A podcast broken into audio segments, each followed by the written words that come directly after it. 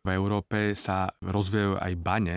Litium by sa mohlo ťažiť vo väčšej miere v Portugalsku. Myslím si, že litium je dostupné aj vo Fínsku a v Čechách je druhé najväčšie nálezisko litia v Európe. Litium je relatívne dostupná súrovina. Problémom je skôr to, že my v Európe sme dlho nechceli bane a teraz vlastne prichádza tá doba, kedy tie bane možno otvoríme a budeme budovať aj tie spracovateľské kapacity. Slovensko na ceste k ekomobilite, zelenému priemyslu a inovatívnym technológiám. Hovoríme o naozaj veľkých investíciách znižovaní emisí v osobnej aj nákladnej doprave. Dôležité je, aby na transeurópskych koridoroch bola dostatočne hustá sieť nabíjacích staníc. Pri nerezidenčných budovách musí byť najmenej jedna nabíjačka pre každé dve parkovacie miesta. Verejné financie do ekoprojektov v súkromnom sektore. Nie je to len o nabíjaní, je to aj o poskytovaní služieb, platieb alebo zúčtovania. Otepľovanie na Slovensku prebieha oveľa rýchlejšie, ako sa očakávalo. Treba zmeny aj v stavebníctve, v zásobovaní elektrickou energiou, viac sa snažiť využiť slnko, vietor. Toto je podcast na plný prúd s Patrikom Kryžanským zo Slovenskej asociácie pre elektromobilitu. Veľa sa dnes hovorí o batériách v elektromobiloch, odkiaľ pochádzajú, odkiaľ sú materiály, ako tieto materiály budeme získavať, či ich bude dosť, nebo či ich budeme môcť recyklovať. Neviem, či viete, že litium-ionová batéria, tu už poznáme od roku 1992, na trhu priniesla firma Sony a dlhé roky sa používala najmä v elektronike. No ale dnes hovoríme o batériách, najmä v súvislosti s elektrickými autami, pretože až 70, možno až 80 už dnes batérií sa používa v elektromobiloch. Odkiaľ sú súroviny, odkiaľ prídu a kde sa spracujú na také materiály, ktoré sú vhodné na batérie, kde sa vyrábajú batérové články, ako sa skladajú, o tom sa dneska budeme rozprávať, ale dovolte, aby som uviedol túto tému trochu číslami. Dnes je celosvetová kapacita výroby batérií na úrovni niekde okolo 1000 GWh. A podľa mnohých spoločností, napríklad Bloomberg alebo Benchmark Minerals, sa táto kapacita zvýši do roku 2030 7 až 9 násobne. To je tým, že naozaj prichádza elektromobilita a tých batérií bude podstatne viacej potrebných na trhu. Minimálne v Európe hovoríme dnes o 50 projektoch výroby batérií. To sú také, ktoré začínajú tzv. gigafactory, to znamená továreň, ktorá bude vyrábať batériové články v kapacite aspoň 1 GW, ale často je to nie 1, ale 10 až 20, možno až 50 GWh ročnej kapacity. Samozrejme, týmto sa zvýši dopyt po lítiu, zrastie celosvetovo až 9 násobne do roku 2035. To znamená, že toto sú všetko témy, ktoré nás zaujímajú, odkiaľ budeme brať tie suroviny, kde sa to všetko bude vyrábať. A aj na Slovensku máme jeden projekt, Inobat, ten by chcel spustiť výrobu batrových článkov práve v kapacite gigawatov. Ja sa budem dneska rozprávať s Palom Krokošom, výkonným rejiteľom firmy Inobat na Slovensku, práve o tom, ako batérie budeme vyrábať, ako plánujú oni tieto batérie vyrábať, kde ich chcú recyklovať, kde chcú brať materiály. Povieme si všetko o týchto témach do detajlov. Vítajte. Ďakujem pekne za pozvanie. My sme tu mali zástupcu Inobatu niekedy v roku 2020 a vtedy sme sa bavili o Inobate v štádiu projektu. Možno na začiatok povedzme niečo o tom, ako vyzerá Inobat dnes. Ja by som rád dodal ešte predtým, ako začnem o Inobate, tak um, keď sa pozrieme na ten celý trh, tak teraz ako spomínate, ten náraz elektromobility bude signifikantný. Do roku 2030 sa očakáva, že v Európe sa bude predávať vyše 60% elektrifikovaných aut, od roku 2035 až okolo 90%. A keď sa pozrieme na aktuálny vývoj tej technológie momentálne, tak um, my vlastne porovnávame novú technológiu 3-4 roky starú versus 70-ročnú technológiu dieselových uh, spaľovacích motorov. Musíme to riešiť nielen technologicky a kapacitne, ale aby to bolo celé udržateľné. Tak na to, aby sme podporili a nasytili ten celý dopyt od roku 2025 až 30 ďalej, tak nás čaká obrovská výzva celosvetovo a takisto aj v Európe a na Slovensku. No a v Inobate pred 3-4 rokmi dozadu náš zakladateľ Marian Boček aj s druhými zakladateľmi cítili tento silný trend a podarilo sa nám založiť firmu Inobat, bolo to v roku 2019 a reálne sme začali developovať ten projekt v roku 2020. No a teraz, ako sme sa posnuli, tak uh, stojím tu viac menej po troch rokoch vývoja firmy od roku 2020, tak s radosťou môžem povedať, že sa nám podarilo za tie 3 roky vybudovať výrobný závod. Momentálne máme nainštalovanú technológiu výrobnú a do konca roka začíname spúšťať aj výrobu tých tých batérií. Zároveň sme paralelne spustili vývoj aj výskum tých batérií a podarilo sa nám vyrobiť eh, mimo Európy na Tajvane a v Koreji naše baterkové články, ktoré boli pod dohľadom Inobat inžinierov a vedcov a teraz tie baterky testujú zhruba 15 zákazníci celosvetovo. No a po ďalších, po tých troch rokoch sme vyrástli z jedného zamestnanca. Ja som vlastne prvý zamestnanec do vyše 100 ľudí a aktuálne už plánujeme výrobu na budúci rok s voderadou a vyzerá to, že máme vybukovanú celú výrobu tejto výrobe sa určite ešte vrátime, lebo chcem sa rozprávať o tom, ako sa batéria vyrába. Ale predtým, ako sa dostaneme k tomuto, skúsme poslucháčom vysvetliť nejaké základy o litium-ionových batériách, pretože o tých sa vlastne celý čas rozprávame. Bolo by dobre rozdeliť tie baterky, pretože ten, kto nepozná ten baterkový segment, tak tá batéria je veľmi široký pojem. Ten finálny produkt baterky, alebo to battery pack, ktorý vidíte v televízii v tej veľkej hliníkovej forme a je v autách, tak to je to posledné štádium tej batérie, alebo to battery packu. Battery pack sa potom ale skladá z tých baterkových modulov, to sú baterkové moduly, ktoré obsahujú baterkové články. No a Inobat sa zameriava práve na výrobu a vývoj tých baterkových článkov, takže ten základný komponent, aby ste mohli zostaviť ten výsledný finálny produkt, ktorý ide do auta tie baterové články ešte treba povedať, že majú aj rôzny dizajn a vlastne oni sú relatívne tenké pláty, respektíve trošku hrubšie pláty, ktoré sa potom skladajú do väčších celkov. Práve to sa volá ten battery modul, respektíve ideálne už rovno do battery peku. Tak a teraz keď hovoríte o tých článkoch, tak máme tri typy článkov na trhu. Sa to volá, že pouch cell, to vyrába Inobat. To sú články, my to nazývame, že to je čokoláda, vyzerá to ako forma študentskej pečate. Potom ďalšie typ článkov sú prismatické články, taká väčšia škatulka a následne sú to cylindrické články, trošku väčšie také tuškové baterky. Keď sa pozrieme na tie samotné články a ako prebieha tá výroba, začína to celé miešanie materiálu, tzv. pasty, to sa volá, že slary. My nakupujeme materiály v podobe prachov, to je už nejaká aktívna zložka materiálu, ktorá obsahuje litium, nikel, mangán, kobal a tak ďalej, grafit, kremík. My to získame, nakupujeme vo forme prachov a začína výroba toho celého cyklu. Tak uh, začína to s tým slary, kde miešame tie prachy s rôznymi pridávkami či voda alebo nejaké rozpúšťadlá a následne prebieha nanášanie tej pasty na tie hliníkové omedené fólie, to sa zapeká, a následne to skladá, sa to seká, skladá do finálneho baterkového článku, ktorý sa zároveň naplní aj elektrolitom. A keď sa naplní elektrolitom a prvýkrát sa tá baterka nabije, že sa prvýkrát spustí nabíjanie, tak vtedy vzniká tá elektrochemická reakcia a vzniká nám živá baterka.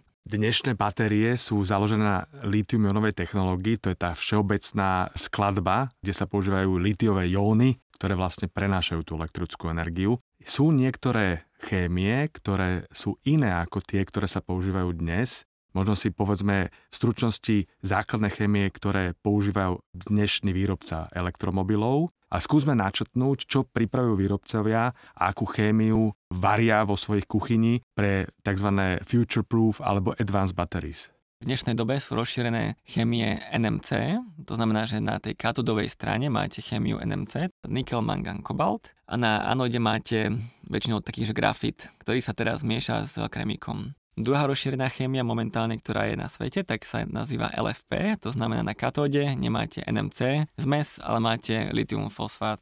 A na anode tiež grafit. Inovácia zameriava na tú NMC chemiu a ten rozdiel tých chemií je v tej conductivity v energetickej hustote. Tie NMC články majú vyššiu energetickú hustotu, to znamená, že má v sebe viac energie a zároveň vie dodať väčší dojazd alebo vie dodať väčší výkon.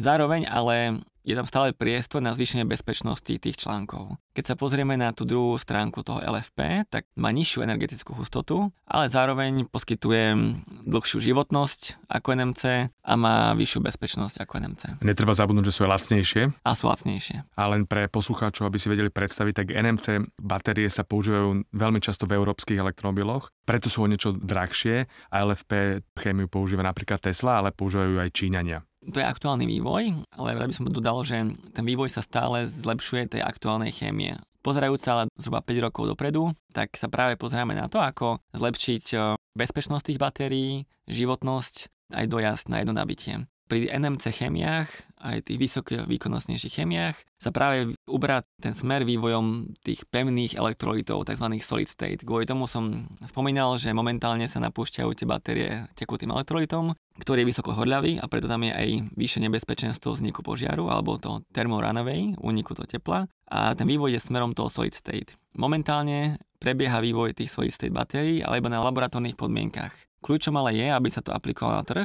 To by som rád dodal, že na to, aby ste mohli aplikovať tie baterky na trh, tak musia byť aj masovo vyroboteľné za nižšiu cenu a udržateľným spôsobom. A týmto sa dostávame do roku zhruba 2028-30, keď sa očakáva komerčnejší nástup tej novej generácie bateriek Solid State napríklad.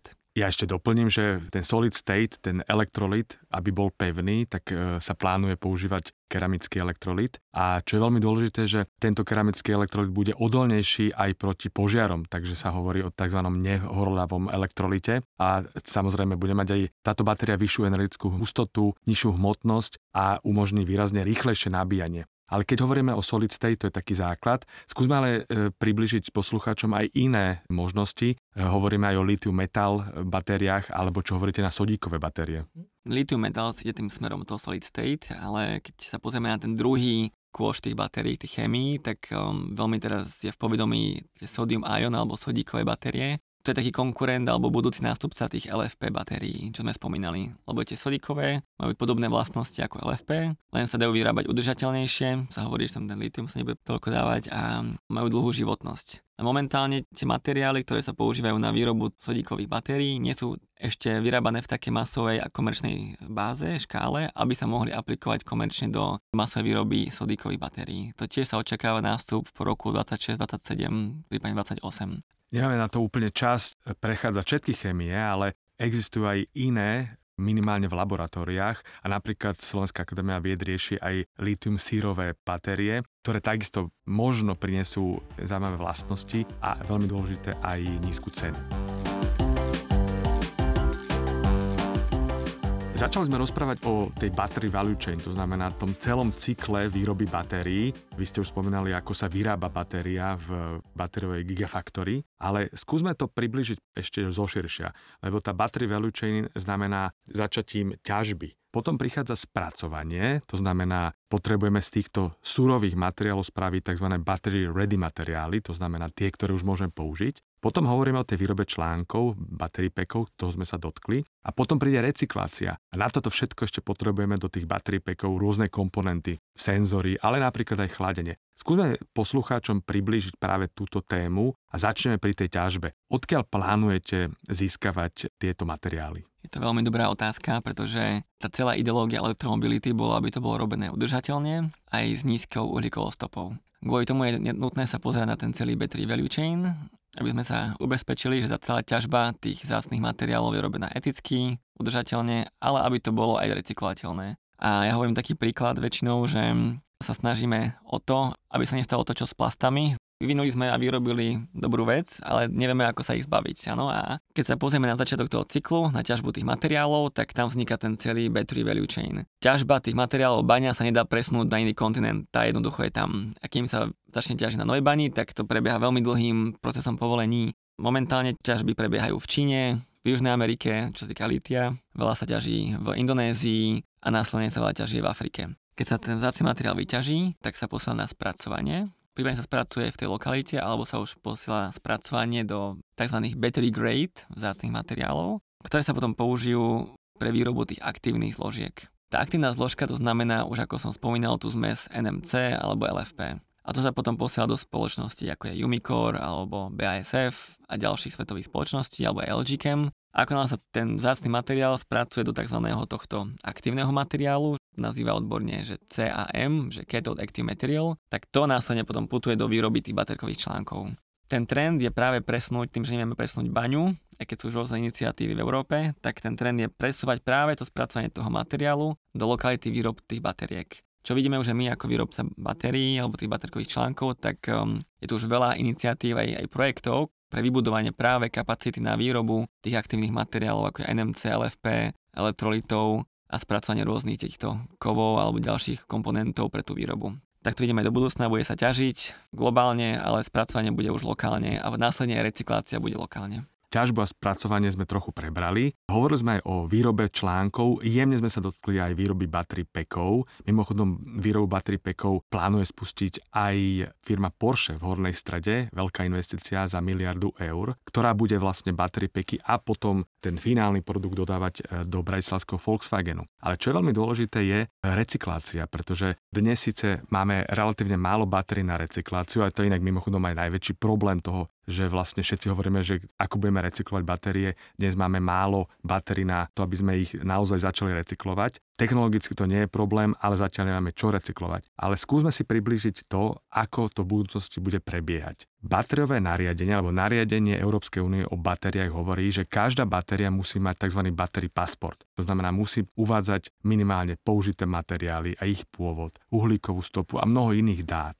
Zároveň hovorí o tom, že výrobcovia budú musieť povinne zbierať batérie. To znamená, nemôže sa stať, že by batérie len tak ležali niekde na smetisku. Mimochodom, nebude to ani kvôli tomu, že oni majú veľkú hodnotu sami o sebe, ale zároveň bude aj predpis hovoriť o tom, že to je povinné ale Battery Regulation hovorí aj o minimálnych predpísaných mierach recyklácie. Skúsme približiť poslucháčom, ako vy vlastne plánujete zabezpečiť to, aby recyklácia prebiehala tak, ako to vyžaduje legislatíva. Tá legislatíva hovorí, že od roku 2031 sa bude musieť používať určitá miera recyklovaného materiálu v baterkách od 6 do 16 ktoré sa bude zvyšovať každým rokom. No a dovtedy musíme zabezpečiť, aby sme tie baterky vedeli recyklovať do toho tzv. baterkového materiálu, takže battery grade, a zároveň vyvinúť tie batérie tak, aby sa mohli certifikovať a používať do toho do roku 2031. Momentálne v Inobate prebieha výskum a už používame recyklovateľné materiály v rámci laboratórnych výskumov, ktoré dosahujú veľmi porovnateľné výsledky výkonu s existujúcimi novými materiálmi, takže už sa s tým zaoberáme. A zároveň máme aj projekt na Battery Passport a tým, že začíname vyrábať od konca tohto roku a budúceho roka budeme posielať baterky zákazníkom, tak máme projekt na ten Battery Passport. A presne ako hovoríte, tak v rámci toho Battery Passport, aby ste vedeli poslucháči predstaviť, tu mať taký QR kód na batérii, ktorá bude obsahovať všetky údaje, informácie o tej baterke. Tak je vďaka systémom, ktoré vo výrobe budeme mať, tak vieme povedať presne, aký materiál, množstvo materiálu, z pochádza, ide do každej jednej baterky alebo baterkového článku. Pozerajúc na tú recykláciu, v súčasnosti to prebieha tak, že tie batérie sa zbierajú, či už od výrobcov automobilov, výrobcov modulov, alebo z výrob tých batérií, lebo aj tam vzniká nejaký odpad, ktorý sa musí recyklovať. Následne tie baterky sa drtia do takého tzv. čierneho prachu, black mass, a v súčasnosti ten black mass sa posiela na spracovanie potom do Ázie. No sú iniciatívy, ktoré sú podporené aj legislatívou, aj Európskou komisiou a investormi, aby už momentálne spracovanie toho prachu a extrahovanie do tých zácných materiálov vznikalo v Európe a sú tu už prvé lastovičky od roku 2024 pilotné projekty, ktoré budú vedieť spracovať ten black mass a extrahovať z neho tie vzácne materiály, ako je nikel, kobalt, litium a tak ďalej. Možno, aby si to posluchači vedeli predstaviť, tak vlastne ten black mass ide najmä veľkým fabrikám, ktoré sú z chemického priemyslu. To znamená, že prirodzene sa tam používa tzv. hydrometalurgia a tam si treba predstaviť, že sa využíva chemikália alebo chemikálie, ktoré vlastne tu black mass rozpustia. A prirodzene toto je blízke chemickým koncernom, ktoré vlastne budú v tom recyklačnom reťazci na konci práve pri recyklácii. A ešte možno trochu čísel, lebo tuto sa často objavujú všelijaké fámy, aby sme boli úplne presne, tak Battery Regulation bude vyžadovať 70% mieru recyklácie celkovej batérii od roku 2030, to znamená dve tretiny batérie sa budú musieť recyklovať, to hovoríme o celom systéme. Ale samotné aktívne materiály sa od roku 2031 budú pohybovať minimálne na úrovni 90%, respektíve 95% pri kobalte alebo nikli. Ak niekto povie, že batérie sa nerecyklujú, alebo čo budeme s tými batériami robiť a budú sa niekde povalovať, tak 95% batérií, tých aktívnych materiálov sa znovu vrátia do procesu napríklad aj výroby nových batérií. Poďme sa ale pozrieť na Slovensko v roku 2035, lebo podľa odhadov, ktoré sme my pripravili, budeme potrebovať v roku 2035 asi 80 GWh batérií ročne. Pre predstavu, také 2 gigafactories, to znamená dve veľké továrne vyrábajúce batrové články. Dnes ich nemáme, ale majú ich susedia, majú ich Poliaci, majú Maďari. Poliaci sú napríklad na mieste číslo 2 celosvetovo, čo sa týka batrového priemyslu a Maďari na štvrtom mieste. To znamená, že my máme okolo seba krajiny, ktoré sa dobre pripravujú na túto revolúciu a už majú relatívne zaujímavé kapacity vo výrobe batérií. A teraz, ak sa pozrieme na to, čo táto revolúcia a Slovensko, poďme ku Inobatu. Čo vlastne znamená budovanie Gigafactory? Je to gigafabrika je o rozmere 2 GWh.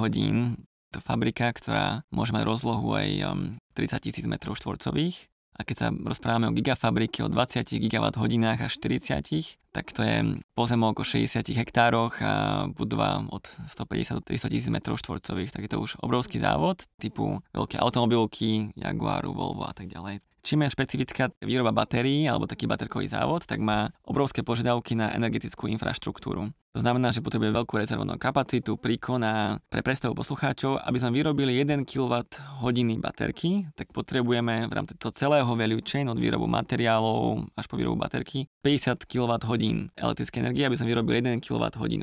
To znamená, že a keď sa pozrieme len na samotnú výrobu batériek, tak je potreba zhruba 15 kWh na výrobu 1 kWh baterky. Kvôli tomu je náročné aj nájsť vhodnú lokalitu v Európe, pretože viaceré pozemky alebo tie strategické parky v minulosti boli budované na automobilky alebo na nejaký ľahší priemysel, viac menej taký assembly a nie na priemysle, ktoré sú energeticky náročné. Používame tu rôzne čísla. Skúsme posluchačom približiť tie 2 GWh výrobnej kapacity batérií ročne, ktoré vy plánujete v tej úvodnej fáze, znamená koľko elektriny?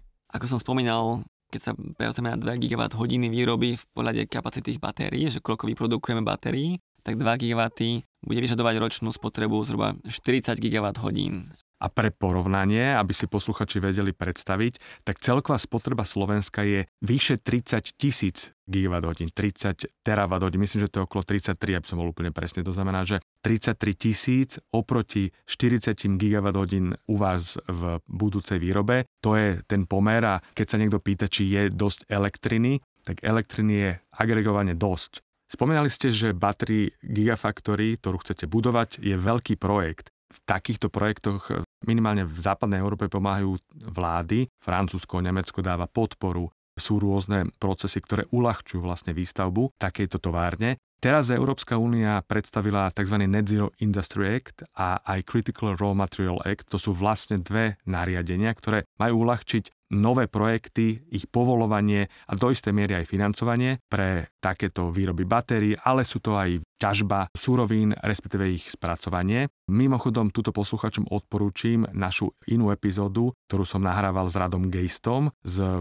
Euroaktivu, kde sme preberali práve aj tento typ legislatívy a hovorili sme o nej viacej. Ale poďme ku Inobatu. Pomôže vám takáto legislatíva, ktorá prichádza pri príprave novej gigafactory? Ako náhle sa bavíme o fabrike, ktorá je viac ako pár gigawatt hodín, tak e, tá podpora zo strany štátu je nevyhnutná. Je nevyhnutná kvôli tomu, že je to nová technológia, je to náročný proces, vysokokapitálovo náročné a tí zákazníci požadujú veľmi nízku cenu a krátke lehoty na dodanie tých batérií. Preto bez tej štátnej pomoci, či už je to vo forme zrychlovania stavebných procesov, povolacích procesov, vybudovanie infraštruktúry pre takú baterkáreň je nevyhnutné, aby sa splnili požiadavky zákazníka v rovine tých lehôd na dodanie a zároveň aj ceny, ktorú zákazník očakáva tá celá regulácia aj podpora toho priemyslu, ktorá v Európskej únii teraz bola implementovaná, tak určite to podporí akceleráciu vzniku toho priemyslu. Ten priemysel by vznikol, ale otázka je čas a cieľ je to urobiť rýchlejšie, ako by to naturálne bolo vydelepované. A treba dodať, že aj veľkou otázkou, či na Slovensku, pretože ako sme hovorili, tak minimálne susedia nás výrazne predbehli a veľmi nás predbiehajú aj samozrejme západné krajiny, ktoré do tohto typu výroby investujú miliardy eur a mimochodom aj vo forme štátnej pomoci pre desiatky miliard eur súkromných investícií. Možno dodám k tej legislatíve alebo smernicám v Európskej únii aj tej podpore toho baterkového priemyslu, tak um, jednak to musia podporiť, aby sme splnili tie lehoty, ale aj na druhej strane my nekonkurujeme len v rámci Európy, ale konkurujeme celosvetovo. Keď sa pozrite na Ameriku, tak um, v Amerike bol uplatnený Inflation Reduction Act, IRA. A čo to spôsobilo, tak zrazu všetky veľké firmy, aj automobilky, baterkárne začali presúvať tú svoju výrobu do Ameriky a na posad do Európy. To bol ten plán, takže Európa musela jednať, aby si udržala tú kompetenciu aj výrobu Európy a preto zaviedla rôzne smernice alebo tie frameworky na podporu výstavbu týchto fabrík a získanie extra financií. Pre takú gigafactory je treba veľmi veľa ľudí a veľmi veľa kvalifikovaných ľudí. Mimochodom, ak sa chce niekto pozrieť na to, aké profesie potrebuje gigafactory a vôbec battery value chain, odporúčam pozrieť si report, ktorý priniesla SEVA v spolupráci s polským kolegom, Polskou asociáciou PSPA, kde detálne preberáme veľa informácií o tom, ako rozvíjať batériový priemysel v strednej a východnej Európe, vrátane Slovenska. Ale aby som sa vrátil k tým ľuďom. Hovoríme o nových profesiách, ktoré potrebujeme pripravovať, hovoríme o inžinieroch. Skúste približiť poslucháčom, z pohľadu výrobcu batérií, koho vy vlastne potrebujete zamestnať v takejto fabrike? Je tam veľa profilov, ktoré sú nové v rámci výroby tých batérií a počnú od začiatkom procesu, tak budeme potrebovať viacero chemikov, najmä pre ten vývoj batérií a pri vývoji tých materiálov, ale keď sa pozrieme už na tú masovejšiu výrobu, tak je potreba veľa výrobných inžinierov. Výhoda Slovensku je to, že máme tu veľmi veľa šikovných výrobných inžinierov, veľmi veľa šikovných eh, strojárov alebo ľudí, ktorí vedia práce so strojmi a tá baterková výroba, ako nále už je vyvinutá, tak je to určitý výrobný proces, aj tam veľa strojov, ktoré majú tisíce súčiastok. Tým, že Slovensko má veľmi dobrý základ z toho automobilového priemyslu, tak um, v rámci Inobatu máme už nastavené, že Battery Academy, akadémie, ktoré používame na rekvalifikovanie a vyučovanie tých zamestnancov. Ale čo je potreba? Je potreba mať skúsených seniorných inžinierov, ktorí pochádzajú z toho baterkového industry. Takže ako sa na to my pozeráme, je mať niekoľko seniorných skúsených inžinierov, ktorí vedia dobre odovzdať ten znalosti a zároveň ten kandidát musí mať vlohy na to, aby sa vedel rýchlo naučiť a zároveň rekvalifikovať na tú výrobu. Je tu záver dnešnej epizódy. Verím, že sme vám prinesli veľa užitočných informácií. Vaše otázky a pripomienky píšte na mail krizanskyzavináč.seva.sk alebo nechajte odkaz na Facebooku pod statusom Slovenskej asociácie pre elektromobilitu. Vypočuť si nás môžete na podcastových platformách Apple, Spotify a Google. Tento podcast vznikol ako iniciatíva Slovenskej asociácie pre elektromobilitu. Produkcia strich a mix Oksana Ferancová. Ja som Patrik Kryžanský a želám vám šťastnú jazdu na plný prúd.